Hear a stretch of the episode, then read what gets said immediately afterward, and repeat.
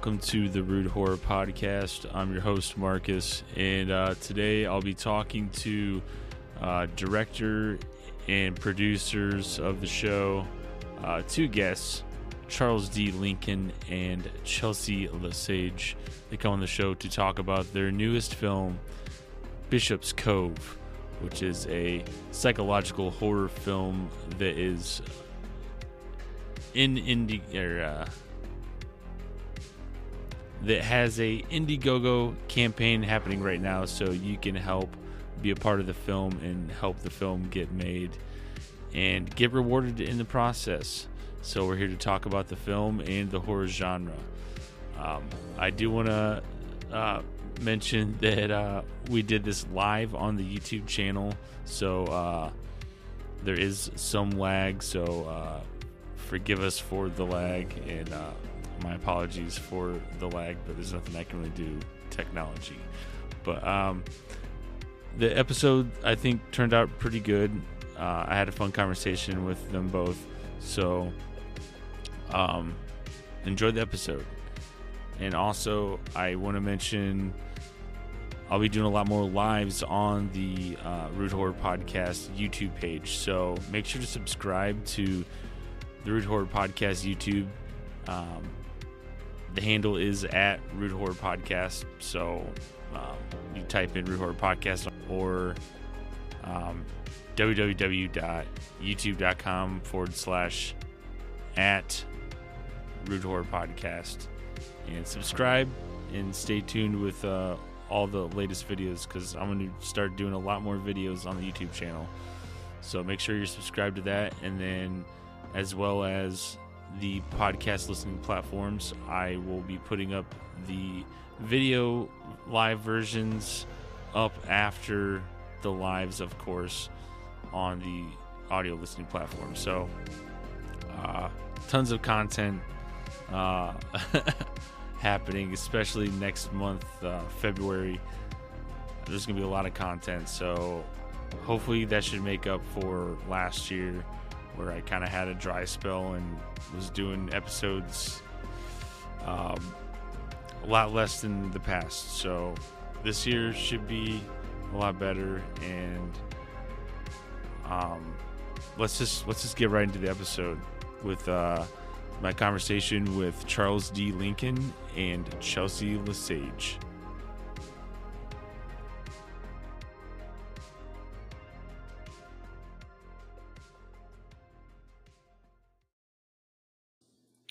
All right. I hope everything works right now. Um, sorry, buddy, that we're running a little late, but we're here and uh, just want to say welcome to the Rude Horror Podcast. I'm your host, Marcus, and today is going to be an Indiegogo crowdfunding campaign episode. Um, my guests today are Charles D. Lincoln and, and Chelsea. I hope I said everyone's name right. Chelsea Lesage, unless you're Um, anywhere else. in the Welcome to the show, everybody. Hey there. Hi. Thanks for having us on. world. Of course, no problem. So, um, Charles is the director and uh, writer of Mhm. Bishop's Cove, which is the new Mhm. Indiegogo uh, crowdfunding campaign uh, Mhm. film that's uh, being worked on. And Chelsea is also um, an actress in the film and also, I think, writer as well, right? No, producer. Producer. Just producer. Okay. Yeah. Uh, Um, Co-producer. Yeah. We were we were Yeah, producers so together. we're we're CL Squared Productions, and Mhm. we basically made this baby come to life together. Yeah. Awesome. And uh, this isn't your first uh, film together. I think there's another one called um, Teresa and Allison, Yes. which is like a vampire film. hmm It is. I've been told that it's the goriest vampire film that any like that people have ever seen, and I've I know personal like people who I would consider strong stomached who have thrown up and had to leave because of it. So we're very proud of the work Yes. we make. Yes. Awesome. Yeah. Um, I, I got to to watch um, Bishop's Cove of some somewhat, um, and I was not expecting just the violence and the the torture and the um the gratuitous nudity but I um wouldn't say it's gratuitous though. Like, I, I I feel like oh, there's there's a lot of nudity, but I feel like the nudity is all like it reflects on the plot, really.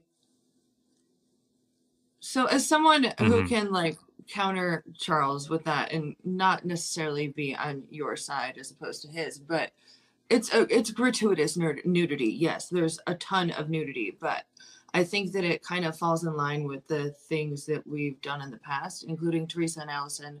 Where I remember one of my favorite reviews of Teresa and Allison was that there was so much nudity that you forgot that people were nude, and then it just became about like the essence of who they are and who the characters were and that's Well, then of- that stops being gratuitous. Then no that's the whole point so it's like Yeah. you you normalize the nudity yeah, and that's how i have yeah dealt with like watching bishop's cove yeah.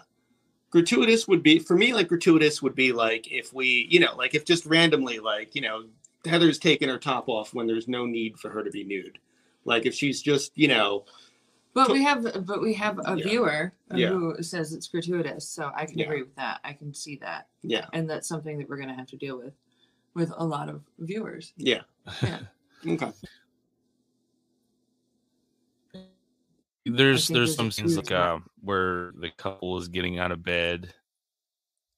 Uh-oh is there a lag? There's a little bit of lag Gosh but, yeah, but it's fine. um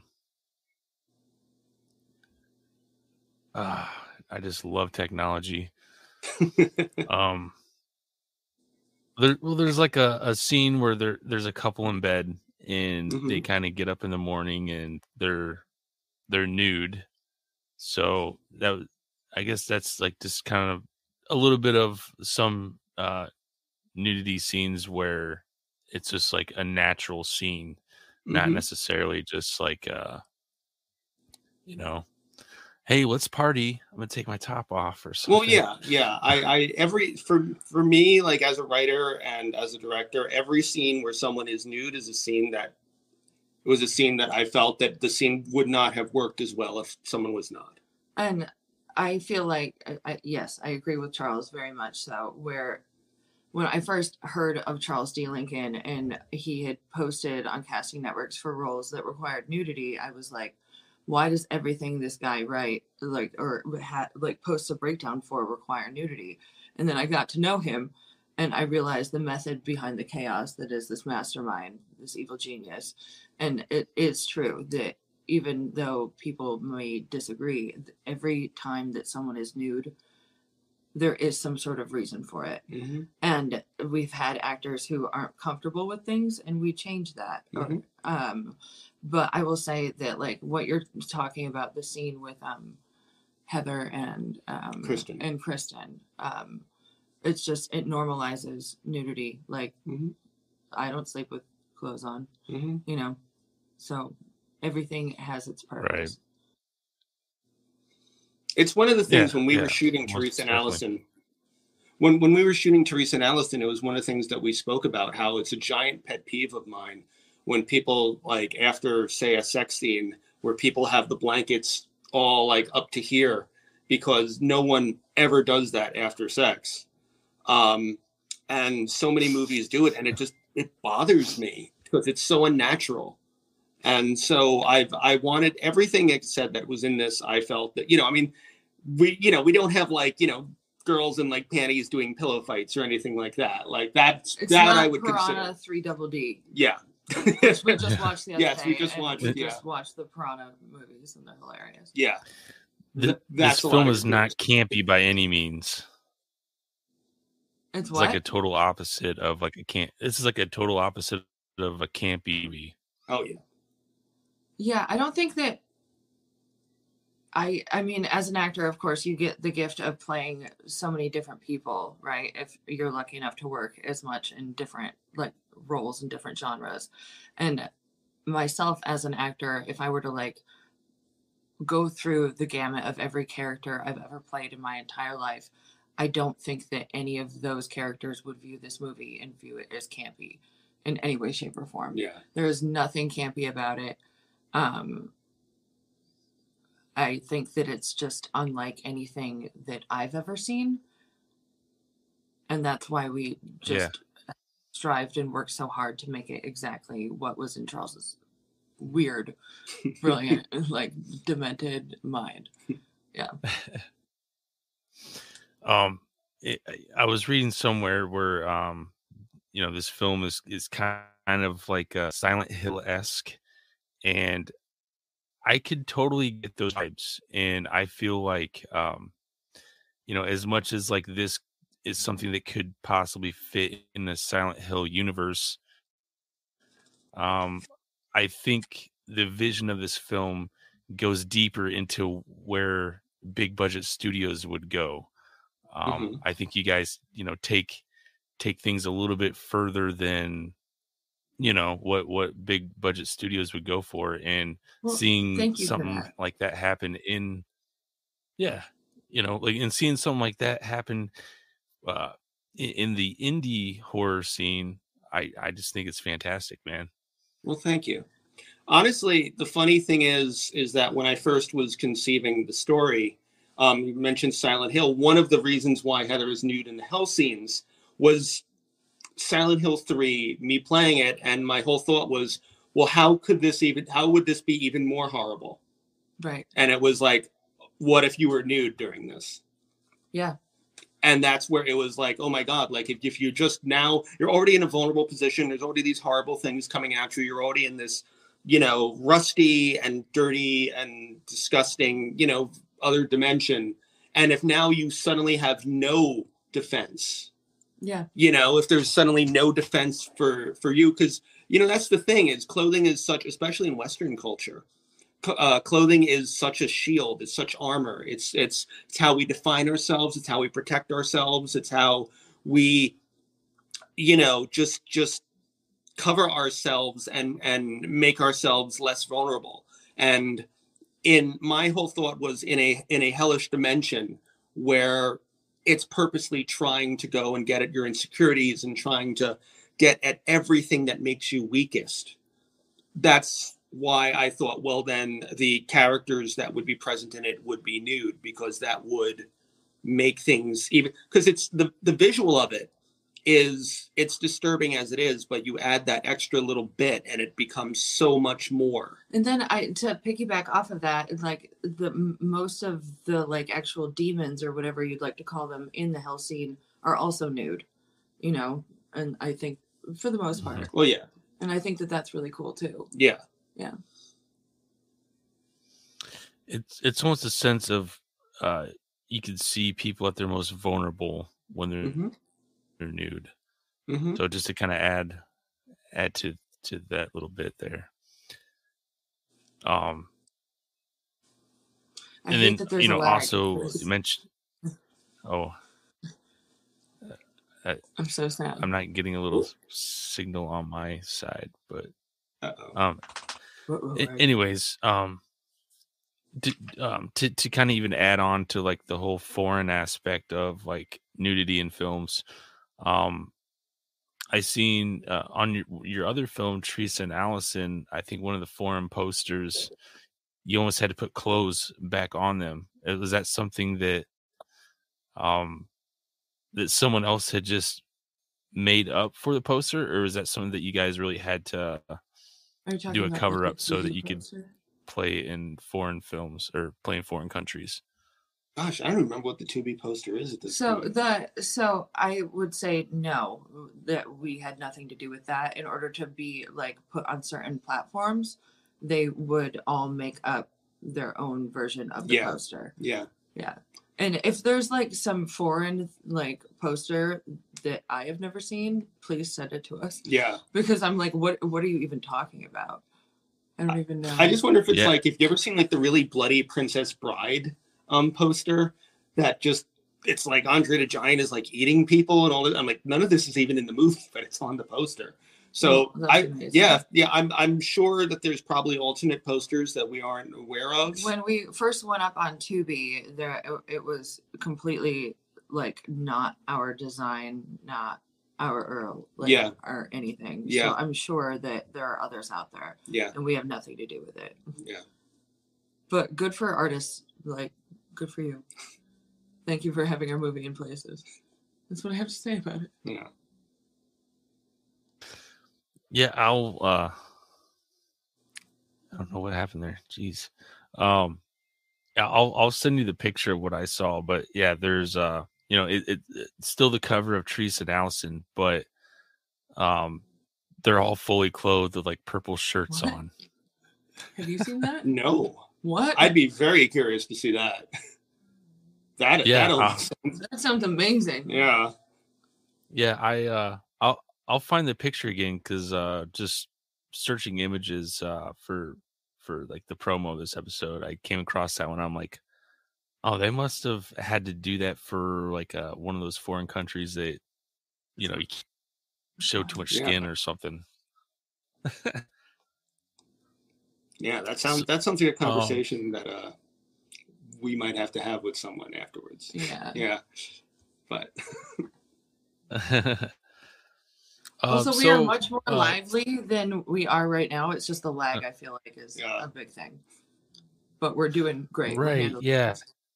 it's fine. It's fine. We'll we'll deal fine. with it. That Yeah. might be something I have to. So I apologize for to the viewers and the listeners when I uh, have the audio version of this ready. Um, I I don't know. I I thought I had everything set up right. Um, You're doing great. We're all we got this. Teamwork. makes the dream work. It's just it's just the connections. Yeah.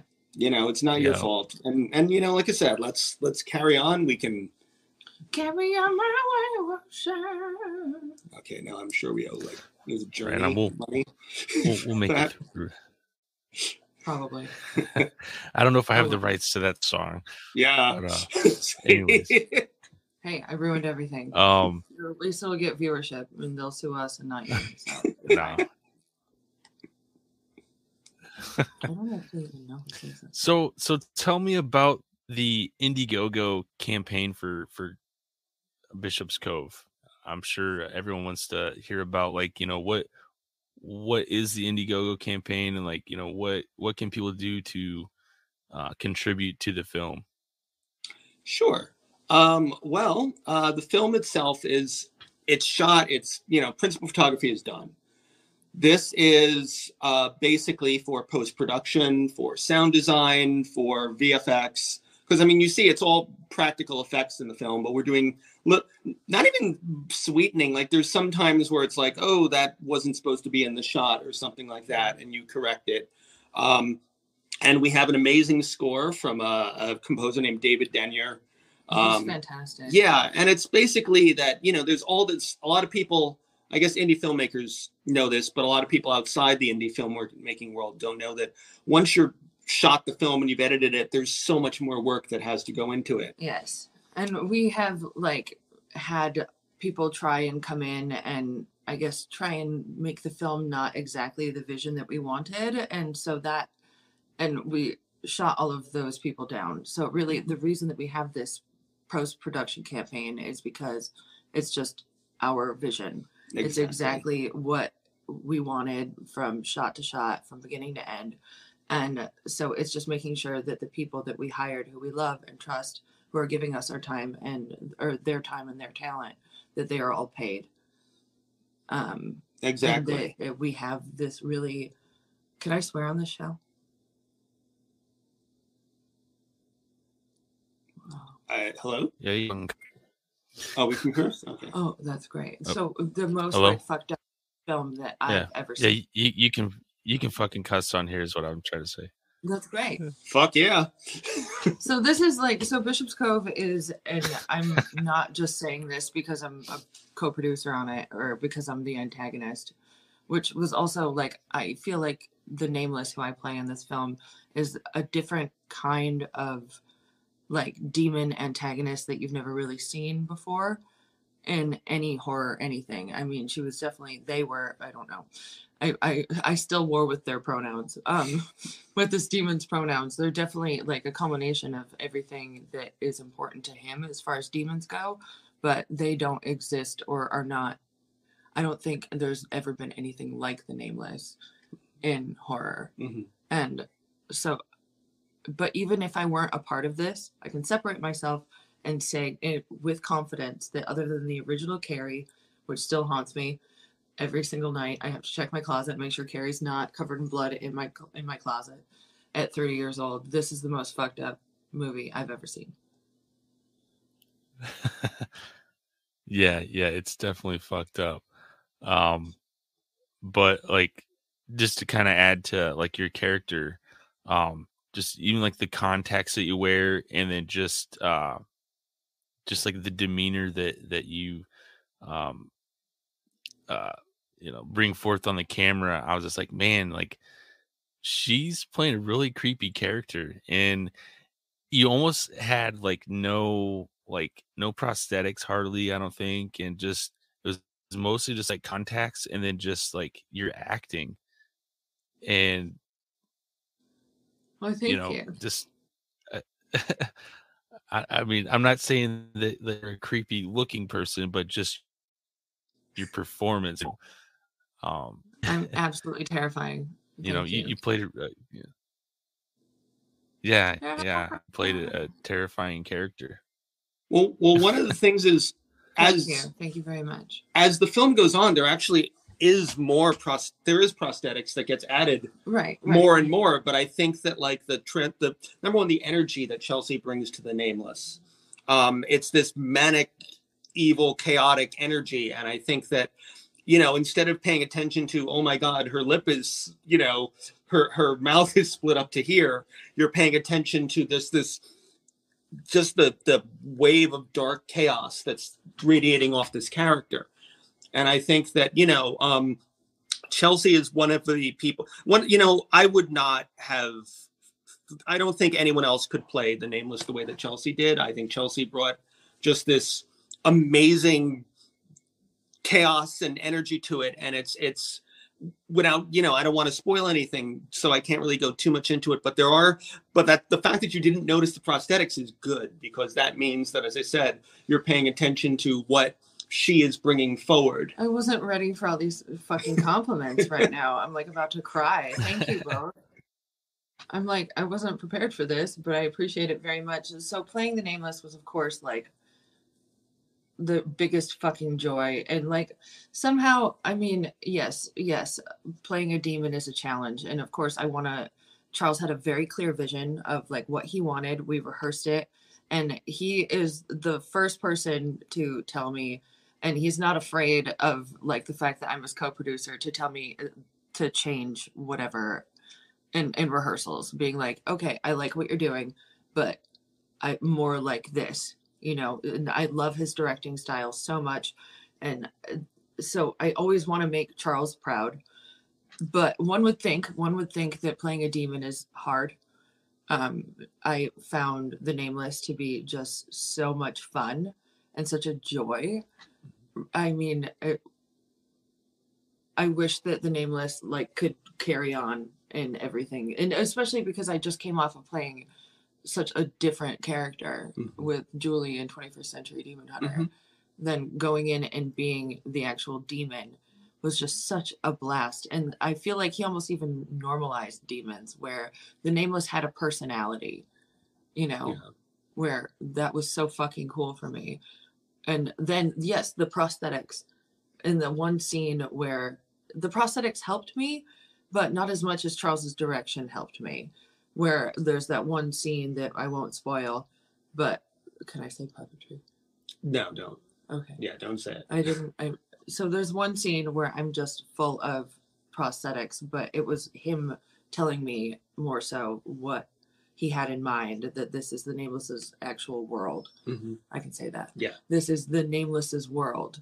That that was more important and more effective to me as an actor than the prosthetics were. And there were a shit ton of prosthetics on my face at yeah that time. yeah that was like what, like three, four hours of makeup that day. Yeah. And that was just your face. Yeah. But thank you for not noticing. We love that. Could save money. Yeah, yeah, and I, I don't want to spoil anything, but um, un- unless completely different character, but there's another character in the film that okay, yeah, I don't want to spoil anything, but yeah, uh, that other character was f- fucking creepy. Um, yeah. The joyless. that, we that's can, all yeah, I'm we can say. get. There's we- another. I mean, we we we have her in the promotional art, so it's not like we. Can, that's a spoiler.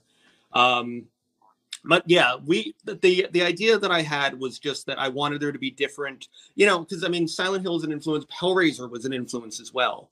Mhm. Um, the Cenobites, um, you know, like because there are various demons with personalities and stuff, but I wanted the Nameless to be its own. But I also wanted the Nameless to kind of you know, to carry on the tradition. Now, Pinhead has, you know, Chatterer and, you know, Butterball and all them. And, and I did want the Nameless to carry along with them, as she refers to them, her associates, Yes. you know, Yeah.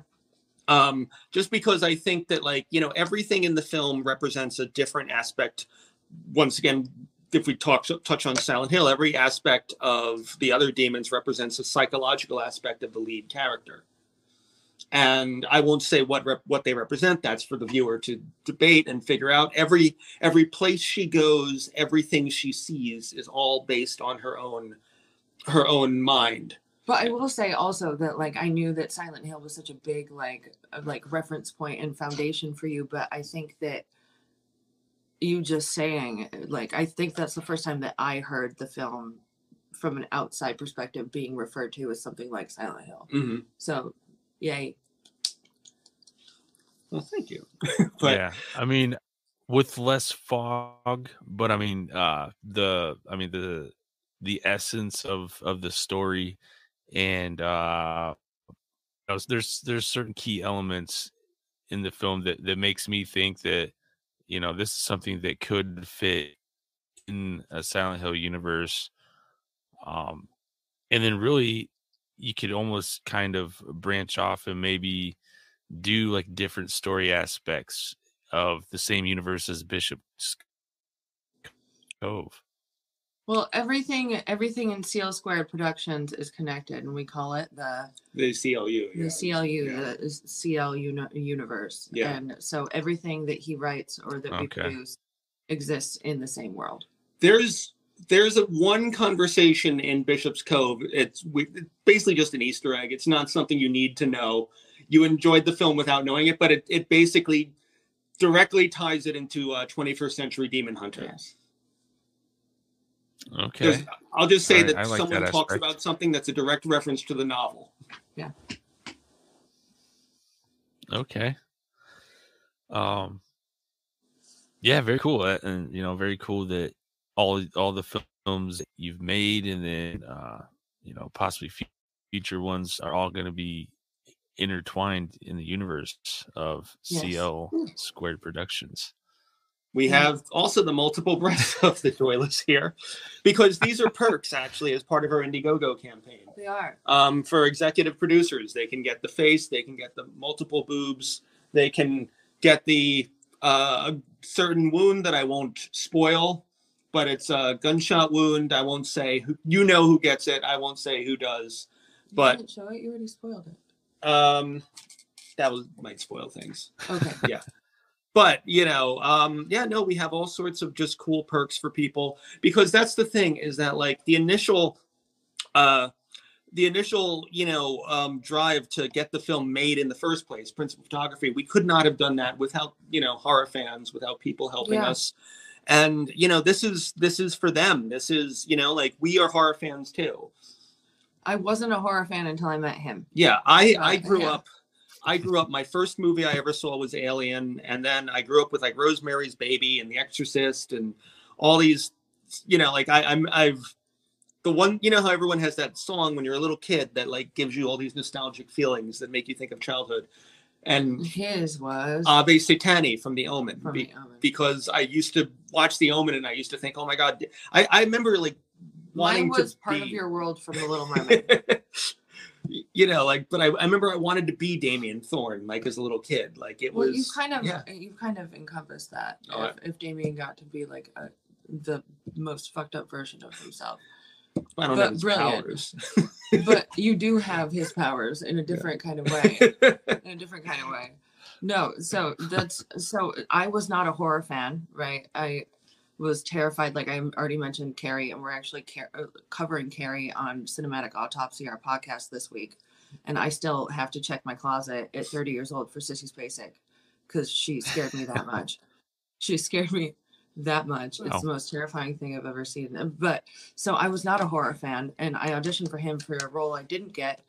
And then the whole thing happened where he was, it was how I put a chair down in the Mhm. audition room. I was auditioning to play an Irish vampire, and how I put the chair down in the audition room, he said, "You how you put the chair down reminds me of the protagonist in my novel. Will you pose for the cover of the novel?" And then I was like, "Did you ever think about making this a web series?"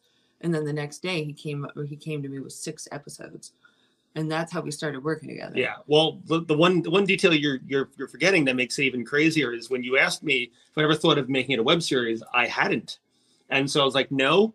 But you put the idea into my head, and then that night I wrote six scripts. Yeah. So and that's how that's how we met and Mm-hmm. that's how so we did demon hunter then teresa and allison now bishop's cove and it's all just been wild where now we've like oh i remember my point that we were talking about the indie horror community how we just were have been so like blasted into it and are so thankful for all of them and it's something i never imagined in my life that i Mhm. would just be like a like a part of this really cool fucked up family mhm. so we owe this to you, you fuckers. Um, holy crap! There was a little bit of lag there. I didn't really quite catch all that. I'm sorry. we were really nice to the indie horror community, and we gave lottery numbers. Mhm. Yeah, right on. Um. um. So I, I I wanted to mention uh the cinematography of this film. Uh, I was quite impressed, um, especially with like you know an indie horror film. Um, the the the cinematography just looked amazing. All the shots just looked like I was watching, you know, like like a bigger budget film. It it Mhm. did not look indie to me at all. That that's two words. That's Christopher By. Yeah. Yeah, he is amazing. He is. I first met him. He was the cinematographer on Teresa and Allison, and uh, you know when we when we had the idea to do this film, I asked him. I was actually very happy that he was like, "Yeah, I'll, I'll be your cinematographer." And he cut us a deal too Yeah, because he loves us. yeah, because he he does really big professional work, and he's and just everyone should hire him. You know, Christopher By. yeah, No, he's the best. And I feel Yeah. like also just when I'm not on camera and I'm just in producer mode and I get to see him, I get to see Charles as the director and I get to see Christopher just working, how the two of them work together, I Mhm. think is the reason that the film looks so fucking awesome. You know, because you guys just work so well together Mhm. to the point where I don't think we'll hire, as long as we can keep affording him, that we won't hire anyone else. One one of the things that's amazing with Christopher is that like I will send Christopher shot lists and he pretty much has uh, so many of the same ideas and we just gel on how different things are you know I mean every now and then we like you know um maybe there's one thing he wants to shoot a different way and then we'll try it and you know or something I want Oh, sorry about that My doctor called me. How dare she? How dare she check in on my health? yeah Can you hear? That's a yes, yes. yeah okay Okay. but I yeah know, like Doctor, that's the thing. Like, Christopher we're, uh, Christopher talking about horror is one of is just an amazing cinematographer. He's probably one of the best I've ever wor- ever worked with on anything that I mean the stuff that we produce. I mean I don't think we could even get better, but No. just counting everything stuff we've worked for other people on, I still think he's in the top list. oh, definitely. So everyone should just hire him. And then again, going back to how him and Charles work together, they have an idea, they come up with an idea. They're both malleable if like one idea works better than the other. And then we wind up getting every shot within like three takes. It's amazing. Yeah. Like that's and I love that so much. And And we, waste no time because it's indie horror. yeah, I mean, we're doing sometimes. I think the most Christopher and I ever did was 16 pages in one day. I think it was more than that, but yeah. Yeah, but that was a, that was a 15 hour day when it was more. Copy that. Yeah, but in 12 hours we've done 16 pages at times. Damn. Sounds like you guys are kicking some ass. Well, we spend we also we we one of the I mean, things, and this is something if if other if other indie uh, filmmakers can do it, I would recommend rehearsing. I know a lot of people don't have the luxury of doing it, but if you can, um, I've had so many people tell me that I rehearse more. You know, I, I do more rehearsals than any other like filmmaker that they've worked with.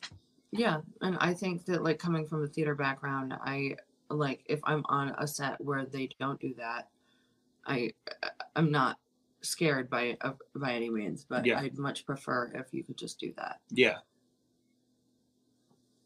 Rehearsal, rehearsal, For sure. rehearsal. Mhm.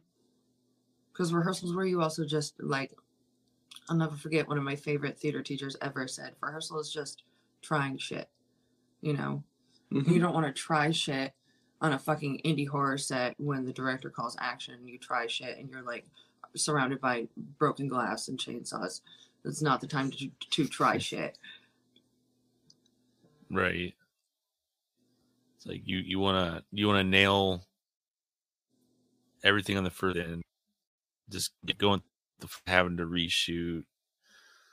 You know, Well, yeah. constantly. yeah yeah i mean i mean that's why you know rehearsals are so important because you work out all of the things that you need to work out and Mhm. that's why i can do I, I mean if we didn't rehearse i don't think i could be in my you know three takes because you know um some stuff that we you know i mean there's obviously stuff that we weren't able to rehearse and some of that takes more takes there was Yeah. a scene that we shot with emily that oh my god that i think that was like um em- with emily sarah and jesslyn that i think was like 11 takes or something like that but And that's unheard of. yeah.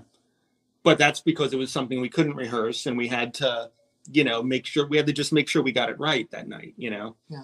So it was like two in the morning, we're in the middle of Pennsylvania and we're just, you know, And it's freezing. Yeah. They're, they're nude. Like, Yeah. yeah. but it was like 11 takes or something. Yeah. Uh, that's i mean that's that stuff is rough. Yeah. but uh, like what i love most about charles other than his mad genius mind and his lovability even though he guises himself as someone who's just a, a serious artist is that i love how much trust he puts into his actors. And i can speak from that more so i think than most people because well we own a business together. Mhm. and he trusts me to play some of the hardest roles he's ever written. Mhm. but like where we were shooting uh, a very important scene towards the end of bishop's cove and we were shooting it at a theater company that i work for called stag and lion. And um, we were running a little behind as you do. And you just i we never rehearsed it but i had this big monologue in heather's ear.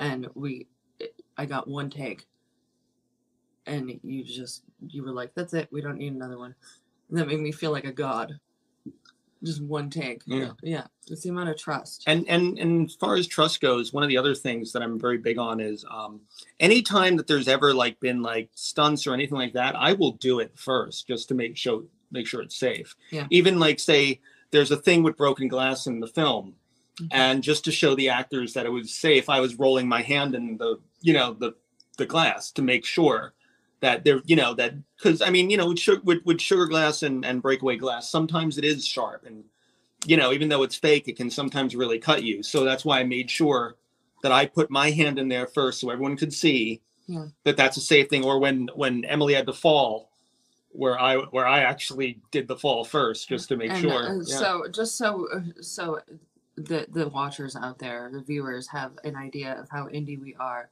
The scene in which charles is talking about where heather just falls it was in my spare bedroom and we just piled up as much shit as we possibly can it, like could to like get her from the tallest height and then to fall onto a mattress. Yeah. So that is why you should donate to bishop's cove because it's literally just us yeah.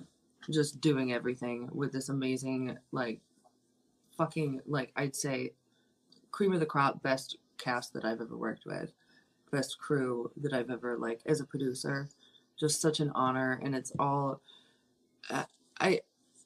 It's also it's very LGBTQ. You know that's a big big thing where I feel like a lot of horror movies that have like a lesbian component, it's somehow campy, or Mhm. it's something that's just a trope like Piranha 3D. Except for there was no lesbianism in Piranha 3D, but you understand what I'm talking about. There was. There were two girls Mhm. making out underwater, nude. Oh yes, Yeah. of course. Yeah. No, so that uh, how could I ever forget that? wow but you know so it's very but it, it focuses on like the lgbtq thing and then when you think about it being a horror movie for the first half hour it's a completely different horror movie than what it winds up being it becomes it's a really you know the first half hour from people that i've shown the film to they say that that could just be its own film when you're dealing with like the loss of someone Mhm. and you're dealing with addiction and yeah. all that Yeah, Yeah. it's it's in that it's in that like dramatic horror, you know, where you kind of like Midsommar and Hereditary, and where it takes itself seriously. It's fucked up, but it's you know it's telling an intelligently told story. It's not you know Yeah. Just you know everything in it makes actual sense except the things that are purposely not supposed to make sense Yeah. because of dealing with hellishness and fucked up mind you know things and stuff. But But people have said to me that because they were perfectly happy and content with this honest, like, telling of this battle with addiction. So, this horror that is addiction for the first half hour. And they were like, I know Chelsea comes in this, and I know she's like a demon, must be like a heroin demon. Like, eh, like when they're high and they have a bad trip, she shows up. And because they were riveted by just the first 30 minutes. And then it was like, nope. So that's why you can donate to our campaign. Right on, right on. Needs to do better and never lag again. Yes, I agree. Internet needs to to be better. I don't know what the heck is going on. Um but kind of like back a little bit to what you're saying. Um the film, like I guess like a good comparison, and I mean I don't think it's a spoiler uh, because I mean people know this is a horror film, but it kind of has like a from dusk till dawn moment where it seems like it's one uh you know it, it seems like it's like a, a serious film and it seems like you know it's something that could really happen um because you know there there are unfortunately people that have an addiction and this is this pretty much is like you know a story of addiction and then you know the the loss through uh through addiction um but Mhm. and then all of a sudden you know it has a smoother transition than uh from dusk till dawn but it kind of has a moment where you know it's upside down and it's like oh like this Yeah, well, Um, I mean, yeah, no, I, I, I it's Yeah. because I feel that the best horror is something that you can relate to, and even even if it's it's number one, I I want it to. It has a basis in reality. Like I, you know, I myself, when I was in my twenties, was like a homeless punk kid, and you know, I never, I I grew up around addiction. You know, my uncle did heroin. I had a girlfriend who overdosed.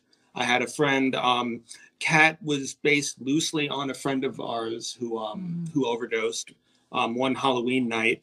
Um, and you know, like so much of it was based on real life. And I feel that like that is if you're going to really get into what makes something horrifying, um, and especially if you go into the supernatural aspects of stuff, I think the best way to start it is grounded. You start, you know, because if you're just going off in some weird world and you know if the, she's a wizard at the beginning or whatever it doesn't really make sense. Even with demon hunter we did that where we started Yeah. as grounded as we could and then it's oh she has a portal to hell in her bedroom you know? Um because i think that like you want the viewer to not have that disconnect um at first because you know if you tell me I would I would even I don't mean to interrupt, Mhm. but I would even say that like that even when you get into the hell scenes and shit like that because of the grounding that happens in the 1st Mhm. 30 minutes.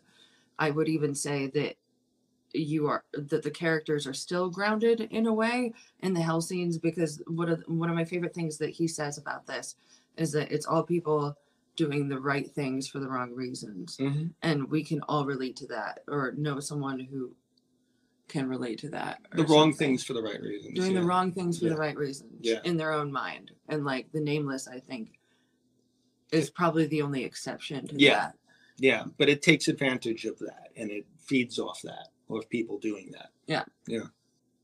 Awesome. Yeah, well said. I'll, Um, I'll I'll also say yeah. that um I'm also a big David Lynch fan. So David Lynch also was a big influence on this and I think that that kind of kind of, you know, how David Lynch also starts with kind of the ordinary and veers off. and i had never seen i don't think i'd ever seen a david lynch film until i met you Mhm. right Mhm. yeah this this fucking dude is so fucking special and like no and amazing and amazing in in a good way, right? in a good way Yeah. Um, you know, I, I I wanted to mention uh, just because like uh, you know, I, I thought that this fact was cool, but your your dad was in uh, uh ugh, Last House Left, directed by Wes Craven.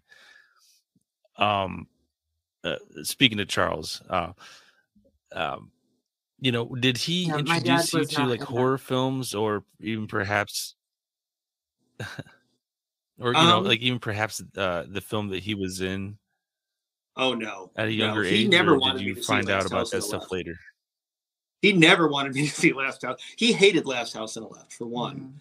Mhm. Um, you know, my father, uh, Wow. Fred Lincoln, who actually the 10 year anniversary of his uh, passing was on Tuesday. Um, and, uh, you know, he, but he knew that I had an interest in horror. And so he believed in fostering whatever it was you were interested in.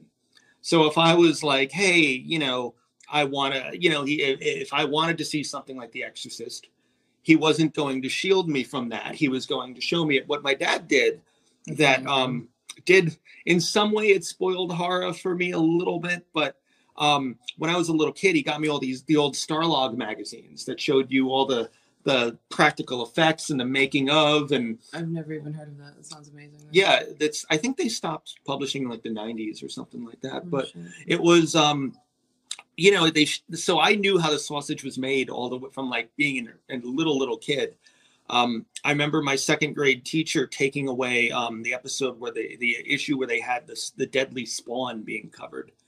Um and so yeah like my father he did not like horror himself and he was he hated last house on the left so much. I mean if you even watch the um the dvd commentary on um uh you know on when they have the villains commentary with him and david hess and marc sheffler um he t- he mentions me and he goes my kid tells people i'm in this fucking movie and you know um and he's just you know and or when they got it was a video nasty in england um for those who don't know video nasties were this list of films that were just banned outright Mhm. um, and uh, the video nasties didn't get lifted, I think, until either late 90s, early 2000s.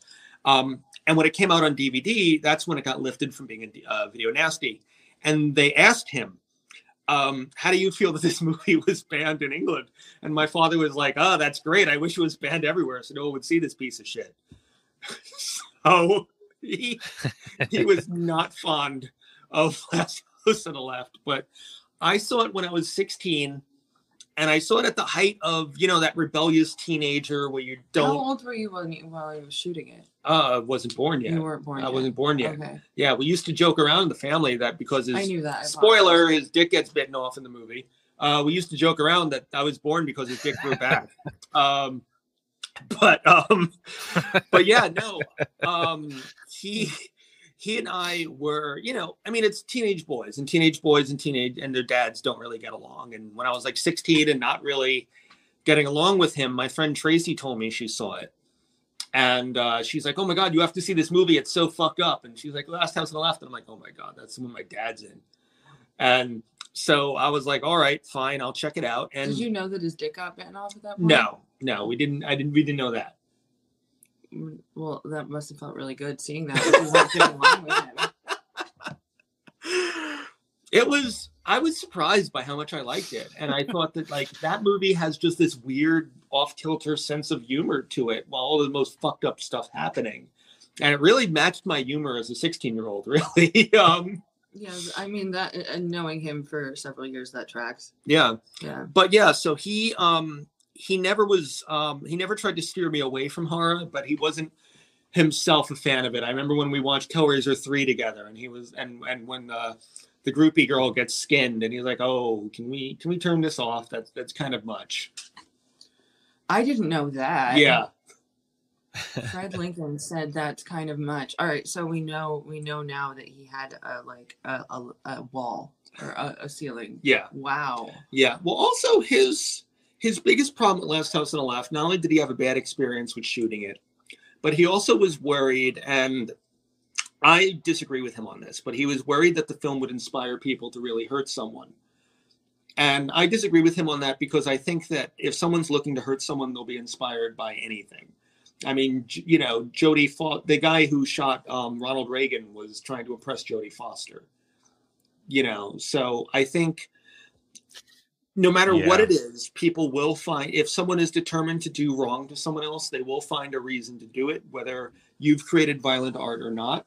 Right. And even I would argue that like even more so that if there's someone who says like, "Oh, this this film inspired me to do that," because there will be a killer every once in a while who shows Yeah. up where they're like, "Oh, this is the reason why." Like Bishop's Cove, CL Squared Productions, Bishop's Cove is the reason why I'm why I'm gonna kill people. Like that was already fundamentally something they could have done, Yeah. regardless. Well, yeah. I mean, and plus, I mean, honestly, one of the most violent films I've ever seen was The Passion of the Christ, and Oh church my groups, God. church groups were busing children in to see that. W- You know, three hour oh, the, Oh, a I movie that might as well How just be called. Jesus gets his ass kicked for three I hours. was right. I was raised Catholic, went through CCD, got So confirmed. did I. I, I fucking I cantered at St. Patrick's Old Cathedral in Soho until um the pandemic hit, and the fucking like I was not allowed to watch the Passion of the Tri- of the Christ as a child, Mhm. even though I was taught about it every fucking day of my life. Yeah. wasn't because and I rewatched it as an adult, and I was like, holy fucking shit. This is a terrifying movie. It's so scary. Yeah, and they were busing school. They were busing school children to see that in, um, you know, a lot of like Pentecostal uh, areas. And it's, you know, the like I said, the movie is Jesus gets his ass kicked for three hours, and it's your fault. Is pretty much what that movie boils down to, and it's incredibly violent.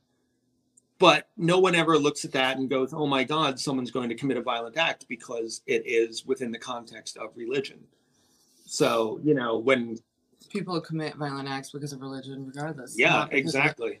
Now they have the God. No, they have the mask of the Passion of the Pri- of the Christ. They can say it was because specifically the Passion of the Christ. But that's the thing interesting. No one has done that.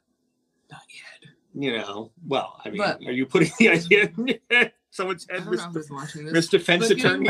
yes, getting back to Fred Lincoln. Getting back to Fred Lincoln. That, uh, like, I tell like you know I explain just who Charles Lincoln is, and I, of course, my family we grew up very differently than Charles grew up. So I don't go into the details about how Charles grew up because they wouldn't necessarily understand it, or they would want me to run away from him. Um, so I mentioned that his father was in the Last House on the Left, and I was like, and the one person, the one character name that they always remember is always Weasel. Mm, No matter who, no matter who I talk to, mm. they were like, "Oh well, Weasel, that's that's the guy that gets his dick bitten off," and I was like, "Yeah, that's that's his dad," and they just think that's the coolest thing, and I hate that he hated it. But then Charles didn't even become like get into film until after he passed away. Yeah, yeah, Yeah. Because I, I spent most of my life playing music. Um, I wanted to get into film, but you know, my dad had an ego, and I didn't want to. You know, I loved my dad, but I didn't want to. You know, Stroke his ego. yeah. I, good thing that doesn't run in the family. Um, but um, but you know, I'm just imagining you with a child. God forbid. but you know, um, yeah, like I didn't get into film until later in life. Um, and when I did, um, you know, I did want to pay tribute to him, and I did want to, you know, honor him. And it's one of the reasons why I go by the Lincoln, uh, you know, stage name. Um, but he, yeah, he was. He always encouraged me to see, and I'm sure it sounds probably what you were like with theater, because I was raised. I mean, he would make us stay at the end of movies so we'd see the credits because he wanted to emphasize to me how how everyone in that film was just as important as the Yeah. actors that you saw on screen. Yeah. And so, you know, I was raised with this big healthy respect for for cinema. As I said, you were with more with theater. Mm-hmm. You know, I never really saw plays as a kid, you know, but film every weekend we'd go to the movies and it would be, you know, he'd talk to me about the cinematography and the special effects and and all that sort of stuff and you know and like oh i've worked with that guy and that guy and you know and so you know all of that was and as i said the starlog magazines it, they were just so educational as a kid yeah. you know especially when stuff like the thing came out and you saw you know How the thing was made. yeah the real time of all the, the the practical effects that we used for that or american werewolf in london and all these these great great films uh, from when i was a kid. So yeah i mean he he didn't introduce well i guess he did introduce me to horror by taking me to alien. But when i i just had a natural inclination towards it and he never tried to squash that excuse me which i'm very thankful for. Right on. And what's kind of ironic is, you know, he wasn't a Hellraiser 3 fan. And then yet in Bishop's Cove, there's definitely some Hellraiser esque uh, oh yeah uh, stuff going on. Can, I tell, can we tell him the like the pinhead and what her not, what her butt was? The inspiration for the name was. uh no no No. no not right now Okay. Yeah, but yeah, no, I'll I'll say, and here's here's the thing I'll say is that I think, I think my dad would be super proud I made this movie, and he would probably hate it. he, would he would probably be like, oh my god, it was so fucked up. Um, you know, I I hate movies like that, but I'm really proud but that you made it. speaking of, uh, so like, let's just say that Pinhead was a personal like inspiration for me a little bit in a very weird way, um, on this film. But if we go back to Teresa and Allison, we were I forget where we were. We were at some horror convention, and We did Days of the Dead. We did New Jersey Horror Con. but did- yeah. but I had just seen uh, Hellraiser once, and I knew how important it was to Charles, and we were just promoting Teresa and Allison, and then I said, "Hey, our movie's playing," and you went, "Shut up! That's fucking Doug fucking Bradley," and I was just like, "Oh shit, oh," and then and then he wound up like being really cool and Yeah. got a drink with me like the next day. yeah. I- it. Yeah, it wasn't that you were talking to. It was like you were like, looked like you were gonna throw a flyer at him or something, and I was like, oh my god, that's Doug Bradley. I would have. Don't throw a flyer at him. Just, would've. you know, like- And then he bought me a drink. He was a Man. really cool fucking dude. yeah, yeah. We met so many, so many cool people on mm. the, and that's one of the things that we're very much looking forward to, and it's part another reason for the the Indiegogo campaign is we we love the festival circuit, we love the HorrorCon circuit, and you know it's such a wonderful family, and we get to not only do we get to meet all the really cool, you know, people from films that you know inspired me and that Chelsea's you know now you know really into, but it also like we get to meet fans, we get to meet people, you know, like when we when we showed Teresa and Allison and people were just asking me about the lore and what happens after the film and all that sort of stuff. Like I loved being able to have those conversations with fans or people, Yeah. you know, and just being able to talk about, you know, other stuff that we all share that we all like. And the horror circuit is it's so crucial, I feel like, to any any like dedicated indie horror filmmaker mm-hmm. because it's the only place where you are just surrounded by people who are just trying to do exactly what you're trying to do. Exactly. and you don't know who you're going to meet. Like I hang out with Miko Hughes now, who played Gage in the original Pet Sematary, the kid who gets hit by a fucking Mack truck. And hi Miko, Oh, yeah. but and he scared the shit out of me as a kid too. And now I'm just like, oh, now I wouldn't know him if it oh, weren't totally. for doing things like that hmm um yeah no and it's also for the film in particular it costs money for us to put the film into these festivals. So, and that's the whole ideal around Right. it. And you have it's the best. It's it's the best. I guess audience you can ask for is more Mhm. people who just do what you want to do watching your movie. hmm And Right. the whole idea. And uh, is that shout you're out gonna- to Midwest. Monster Fest for uh, Miko Hughes is going to be a guest at Midwest Monster Fest Oh, in awesome. Moline, Hawaii, uh, this September. So later this year. Well, please give him. Just my wanted to throw love. that in there. But yeah, we I, had uh, we had such a wonderful I- time. um, yeah, we had just such a wonderful time, and um, you know, we would really love to be able to continue doing that with the, you know, in in 2023, being able to show the film to more and more people and and being able to expose it to more and more horror fans because like i said this is a movie for them we didn't you know this th- you've seen it it's not really a movie we made for like you know your average like you know mall of america crowd we made this for people who are hardcore serious horror fans Yes, most To- to definitely. Piggyback off of that, if I may. I've never said piggyback more in one fucking hour in my entire life.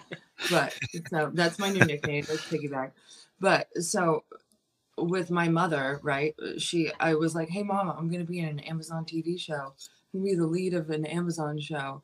And she watched like the first episode and was like no i can't watch this which was 21st century demon hunter. And then i was like hey mom so there's this great lesbian vampire film called teresa and allison and i came in in post-production and i if it weren't for me i don't think the film would have gotten made which you have said. Um, but I made sure the film got made, and I my mother is a horror aficionado and loves vampire shit, especially. And she said that she was like, "Holy fucking shit! I watched it because of you, but I had to fucking shield my eyes, and I can't believe that you made this. I didn't know people could just make." shit like this and so what i hope my hope for bishop's cove is that it's worse for her that she's somehow like, I can't fucking watch. I can't watch this. That's my Right.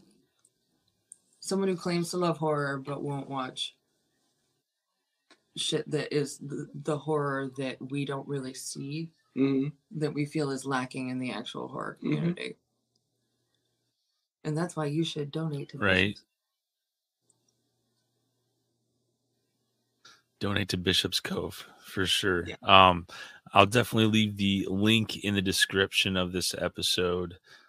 Um, and how, how well, I guess from recording now, how many days are left? Yeah, like uh 20 till february something? 10th whatever the whatever is February that. 10th. February 10th.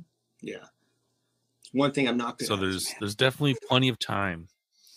yeah Yeah. There's definitely please, plenty of time to donate to the campaign. mm-hmm.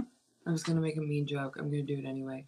Despite the lag in this podcast, do not lag in donating. Right, right. Yeah, don't wait till the last minute.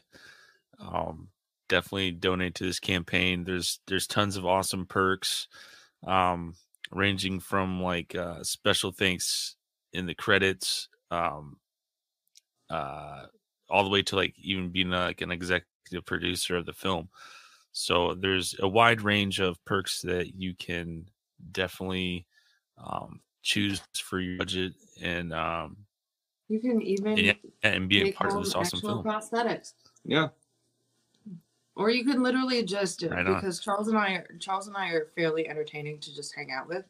You can just hang out with us on Zoom. yeah Just cool shit.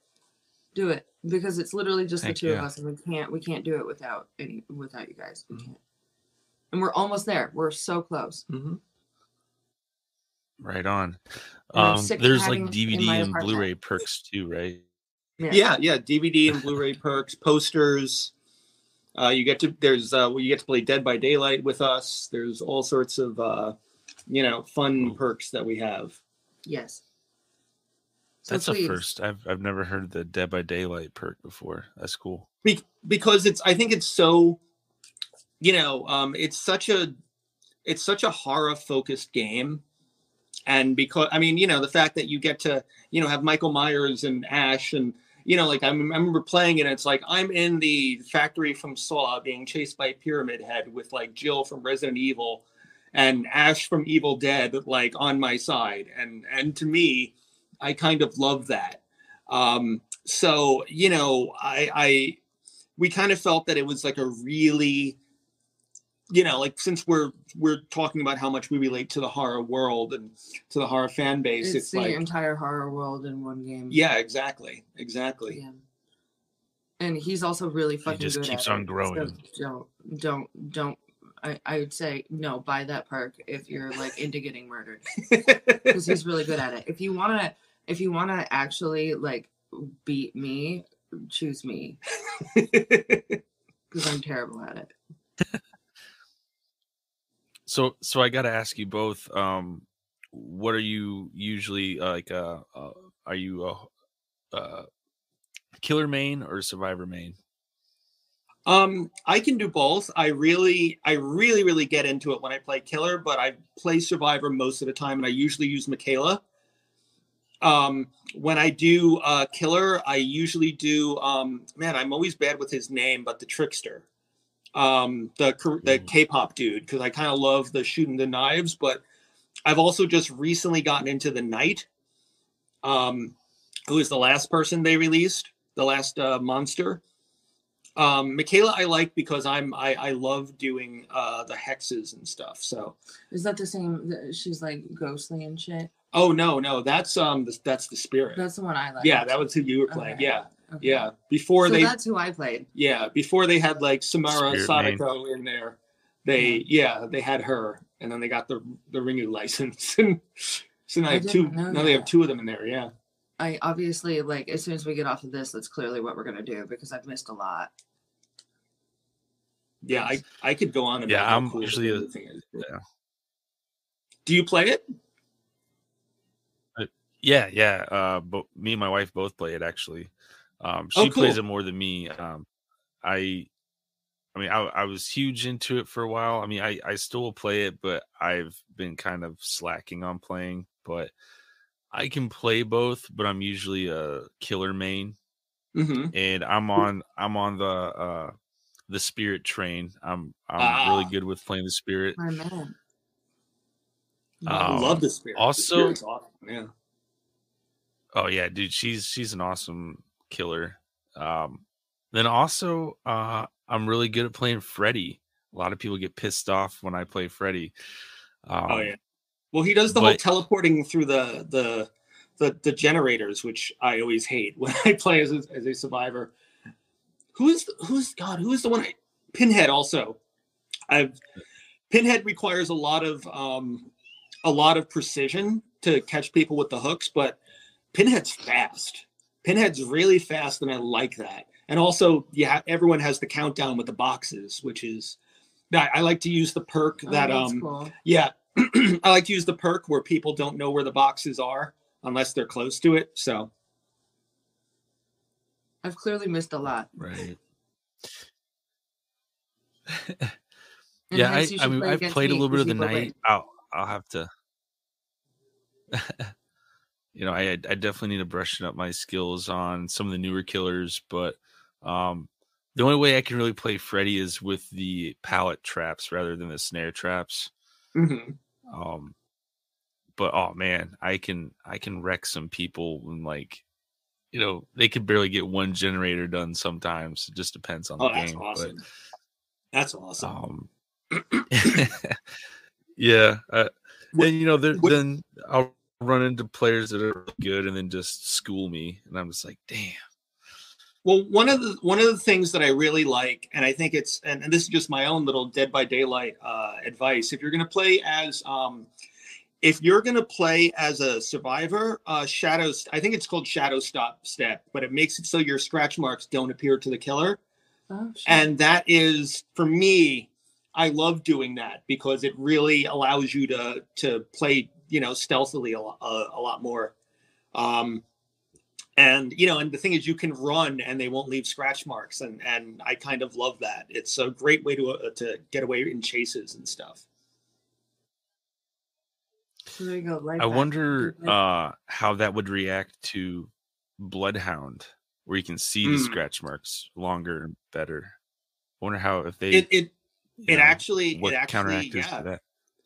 It, it still gets rid of them. Yeah, it still gets rid of them, even if they have so, bloodhounds. So Oh, bloodhound wow. is like I, I assume because I don't know, but bloodhound apparently like that's one of the perks of playing is bloodhound that you see the scratch marks or the Yeah. footsteps longer, Yeah, yeah, and then they're just but they're still completely gone. yeah. They're completely gone. But the thing is, with the uh, with all the hexes, it's only a limited area.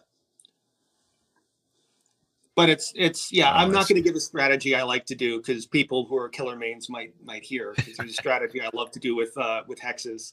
Um, that that usually uh, gets gets me uh, at least a generator or two without them uh, being able to catch me. I think I've seen you do that. Yeah, yeah. It's like you know how people Yeah, you yeah, know how people play. I won't. But you know how people like play sports, and they're really good at sports. he, this is Yeah. his like. I'm really good at this. Watch me do this. Check out this pallet loop I can do. um yeah man we'll we'll definitely have to uh we'll, have, we'll definitely have to do like another dead by daylight discussion at some point oh, that'd be awesome. but um um you know be, uh, before we take off here um i wanted to ask like one more question and my Sure. question is uh uh if you had to pick a favorite well i think i'm lagging a second. All right. Um if you had to pick a favorite universal monster or universal monster movie uh what would you pick? Oh, I mean, if you're gonna go with Universal, then I mean, I got to go with Dracula. right on. Do you have a favorite chelsea Does the uh, creature the Yeah. yeah Yeah, really? Yeah. I didn't realize that. Okay. yeah. So the Creature from the Black that- Lagoon, Black Lagoon. Frankenstein, werewolf. Yes, I'm all about the Black Mummy, Lagoon. yeah. all right What's your This favorite? seems to be a popular one on the show.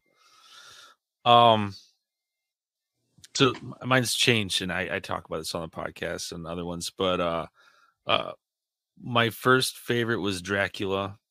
As Mhm. a kid, I was I just thought he was so cool and just the powers of what he could do. Um, but as I got older, um, the creature of the Black Lagoon is is like one of my favorites. But I mean, I, I like them all. It's it's hard to pick one, but uh, yeah, you just put us under so much Yeah. pressure. sorry. You know, I think there was like one person that said the mummy, and I was like, the mummy? What the hell? Like that's so You mean random. the Mummy, the 1999 like uh, like classic starring Brendan Fraser and Rachel Weisz? Then yes. well, uh, yeah, uh, um, that one's definitely referring to like the Boris Karloff. Oh yes. No. Uh, okay. Mummy was what I was thinking, but you know, Brendan Fraser's making a comeback. We just uh, picked up a shirt, and this is funny. Um, by the way, we went thrifting, picked up this shirt that has Brendan Fraser from the Mummy on it, and there was words on it that said "the Mummy," more like the Daddy. And, uh, Are you kidding? I'm like, can I buy funny. that off of you? That sounds amazing. um, He, he's I'm, great. I'm actually Patrol. wanting to like try it. Oh, dude, yeah, yeah, dude. I mean, Brendan Fraser's just an awesome actor all Mhm. around. Like, just you know, I don't think that Hollywood really gave him much credit than what he deserved. Like, I, you know, I felt like he needed a bigger push. You know, you know, even back Well- towards the Mummy, and then after the Mummy. You know, Well, his career was his career was derailed from um, I was think it was an executive who sexually harassed him. Um, something like that happened. I know he's spoken about it in a couple interviews. Um, how he um, was kind of blacklisted because he refused to give into the advances of uh, I don't know if it's an executive or a producer or something. Yeah, Because you know we Yeah. all uh, people wonder like where the fuck Brendan Fraser went for so long. yeah, and and that's what he says. That's what happened to him. Well, good Yeah, for him. Good Yeah. for him. He's a national treasure. Like like Keanu Reeves, where no one can say anything bad about Brendan Fraser. they're like on that that list of untouchable people in Hollywood that's just like they're so fucking awesome that uh they can they can do or say anything and just you know everyone still still adores them. Mm-hmm. Yeah. Um, but yeah, uh, you're not the first person that's mentioned about that shirt, and I'm gonna try to find a way to, you know, make mass produce that shirt because there's so many people that when I posted the picture, like, oh my god, like I have to have that shirt. So we'll try to find a way, and I'll I'll send you a You have message. to let me know. no, because I would literally like that would solve right. at least a dozen people's like birthday presents this year. Would solve For sure. for sure. Um, well, as we as we wrap up the show, um, are there like any links or websites or like you know merchandise websites that you want people to check out? Well, um, obviously, we want them. We want them to check out the uh, Bishop's Cove uh, post production Mhm. campaign. igg.me Mhm. slash at slash Bishop's Cove post one word. Um, also, check out our podcast. Um, cinem- um, Charles Anchor, and Chelsea's Yep. cinematic autopsy. mhm, anchor.fm slash cinematic autopsy, one word. Mhm. Um, you can check that out. We uh, this week we're talking about Carrie. We spoke about The Wicker Man the last two weeks. Um, Evil Dead. We basically uh, look at it from kind of an indie filmmaker perspective and uh, kind of dissect films, um, both for good and bad. We you know we talk about things that we love. We talk about hey that makes no sense. We talk about you know all And sorts of shit things. talk. Yeah, if if the movie deserves the shit If talking. Yeah. deserves the shit talking. Yeah. But but yeah, um, you can check those out and um, you can find CL Squared Productions on YouTube, on Facebook, and on Instagram. And then you can find me on Instagram at chelsea.lesage, L E S A G E. And then you can find him on Instagram at charles.d.lincoln. And yeah. And you can also find Bishop's Cove on Instagram too. yeah, uh, Bishops underscore Cove. Really? There's an underscore? Yeah. I should have that memorized. That's where you can find us. We're everywhere. We're everywhere. We are the singularity. Yes. Awesome, awesome guys. Um, well, thank you so much, Thank you for having us on. Charles thank and you so Chelsea, for coming on the. Sh- um, had a blast talking to you all about your newest film. Thank Yeah, you. no problem. And we're so glad you enjoyed it. No it problem. felt so nice. uh, and then uh, for the listeners on my end.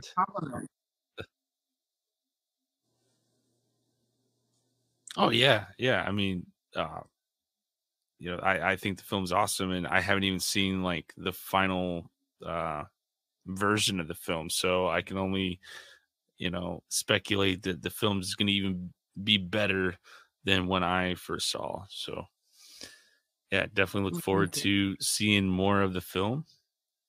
And you know, I hope people check out the campaign because uh, I think this is going to be a great film, and uh, especially for the horror fans out there that want to see some awesome indie horror. Uh, this is the movie to check out. Thank you. Thank you. That means the world to us. We're bad at taking compliments, but it means the world to us. I, sometimes I feel like I'm bad at giving compliments, so No, Welcome. you're, you're you're killing that. You're killing the game. The compliment game. You're killing it. All right, all right, awesome.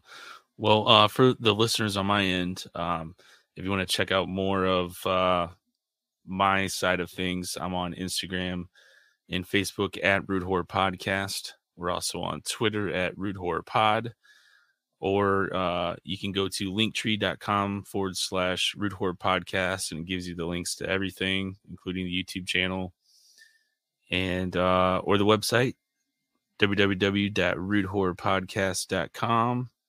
Um, there's like you know the shop there, the the list of all the guests I've had on the show. If you want to go back and listen to a particular episode, You got merch. um, all kinds of stuff.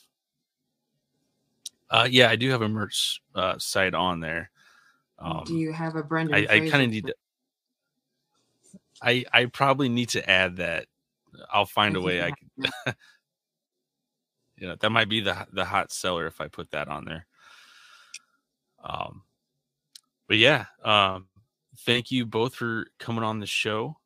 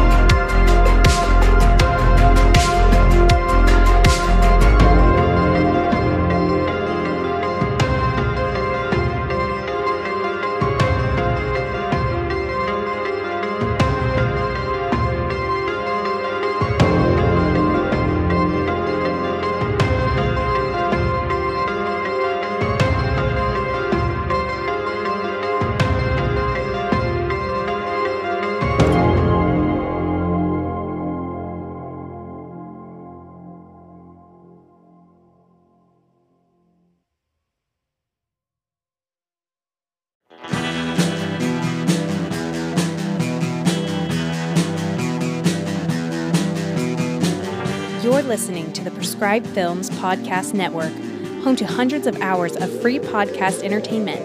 The shows on this network all have a common goal providing you with the best discussions about movies and other forms of entertainment media. The PFPN hopes to fill your earholes with audio joy. Visit our website with links to all the other amazing shows at www.thepfpn.com. Thanks for listening.